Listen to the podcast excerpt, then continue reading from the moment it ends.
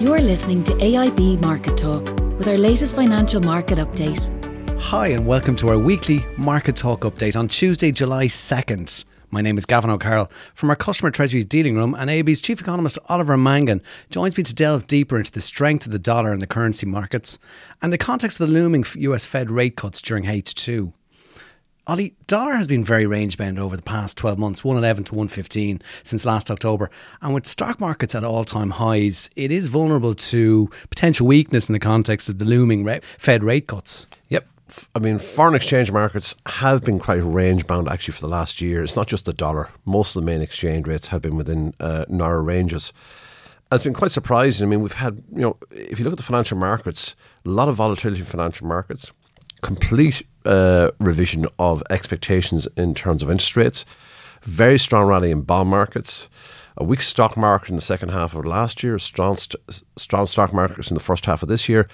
And you know the most volatile market usually is, is the currency markets, and they've been they've been the zone of stability. And I say it's not just been the dollar; uh, it's been all the main exchange rates. The dollar has been range bound against sterling, against the euro, against the yen, uh, against the Aussie and New Zealand dollars.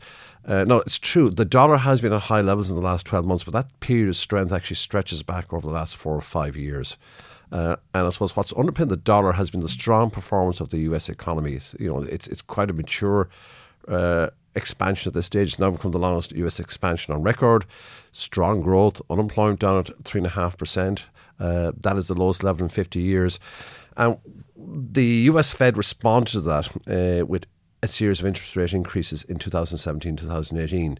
So that strong growth has led to higher interest rates in the US than elsewhere, and it's really underpinned the dollar at these elevated levels uh, in recent years. Ollie, I mean, okay, since the late 90s, since I became a dealer, I, have always loved the currency markets. You know, it's my favourite topic of choice. And of course, we're customer focused uh, group of teams in the dealing room in terms of serving customer needs, in terms of their hedging requirements. It has been range bound this last 12 months, but every year that I've been a dealer, there's always been an average of about a 10% move, give or take, in the major currency markets. This time round, we really are running at tight ranges. You mentioned them there, and Euro sterling, like we're talking about 87 to 90 uh, Euro dollar we've touched on already. Sterling dollar equally as well. So I mean, you've got moments say later on this week in a quiet data week where the US non-farm payrolls come out. Forecasts are looking at something like 150 odd thousand new jobs in the month of June. 75,000 was last month's figure. If we had a sub 100,000 uh, jobs number in the states this week, that could be a risk moment for the dollar. Yeah, I mean, obviously foreign exchange markets aren't going to rem- remain range bound forever, uh, and you'd have to say that risks are building for currencies. You can see in regard to sterling in terms of you know the back end of this year, the autumn, in terms of Brexit coming to a head in September or October. That will be a challenge for sterling. And in terms of the US currency, as I say, it's been underpinned by these high US interest rates.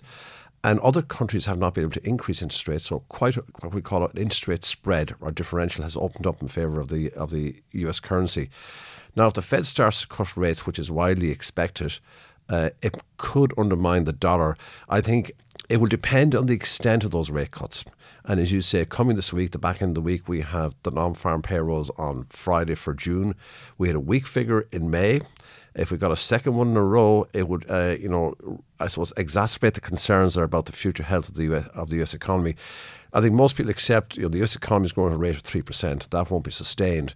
The question is whether it slows to a rate around two, two and a quarter percent, or much we have a much bigger deceleration than that. And that will determine the extent of, of the Fed rate cuts. So, as I said, underpinning the dollar has been the strong US growth and the high US, US interest rates in particular. Relative to Eurozone, for Absolutely. And if that was to give way, well, then a key support gives way for the dollar.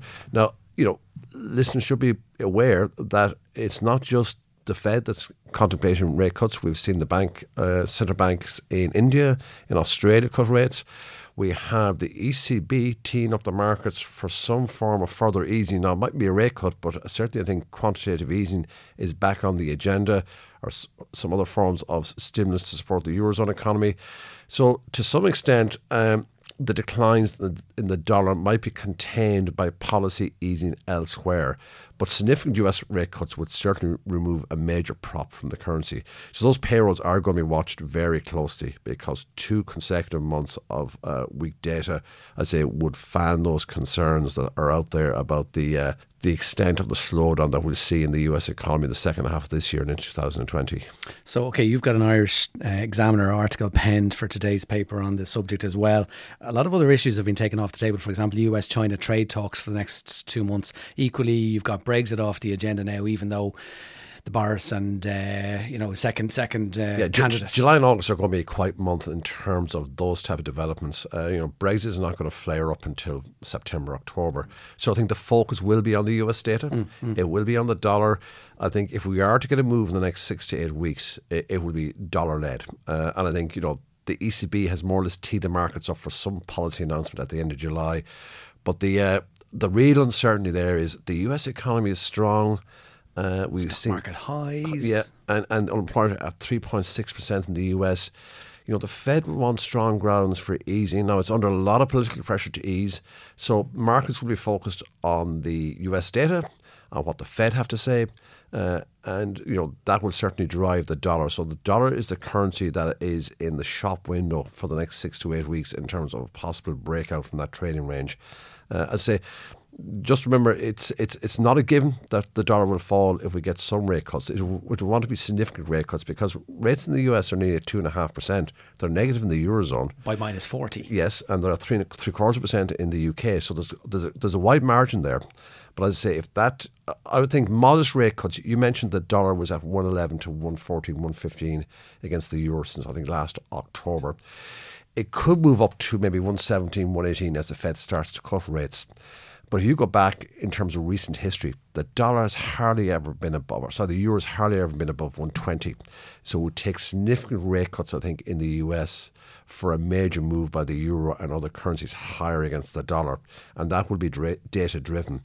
So I think initially we may see a touch of dollar weakness, uh, but if the data are pointing to a sharp slowdown in activity, well, then that would certainly be, uh, I think, uh, a sign that the the, the tight corridor we've seen for the dollar in the last year or so could give way, and we could there could be a breakout in terms of some dollar weakness. Of course, we focus really more on the US now in this conversation, but I mean the eurozone has its own problems as well with uh, Italy, you know, and political uncertainty there as well, and eurozone growth itself isn't as uh, as healthy as it probably should no. be. And from the ECB's point of view, they're really concerned about the low level of inflation and the collapse in terms of inflationary expectations this year, I, where people expect inflation to be in five mm. years' time, they the market data now suggests the inflation rate could be as low as 1% in five years' time, which is a long way below the ECB's target of 2 So that's the backdrop that they're looking at the policy setting from. Subdued growth, low inflation, we need more stimulus here.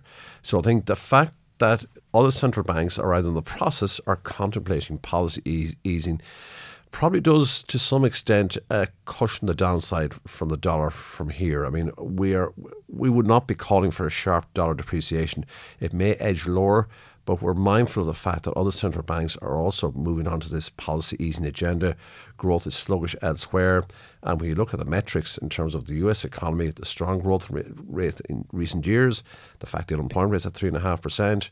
Uh, rates are already high there. Uh, as it would take significant easing from the Fed to knock the dollar off its perch. So I think losing some ground is probably the most likely scenario for the dollar over the coming months, uh, not a major dive of course, we're, we're not touching really on stock markets. I mean, look, in H2, there has been a lot of concern, I suppose, about where it could go, considering it's at all time highs. We won't really go into that, I think, Ollie, but I mean, I think you've pointed key risk this week and short term in terms of potentially the non farm payrolls on Friday. We've got the Irish economy focus uh, later on in the podcast this week in terms of the Irish PMIs. So we'll come back to that in the special podcast. Appreciate it, Ollie. And thank you to our customers for listening to our weekly podcast. If you want to continue staying up to date on the markets while on your beach holidays this summer, please press the subscribe button to AIB's Market Talk on iTunes or the podcast apps for iOS or Android.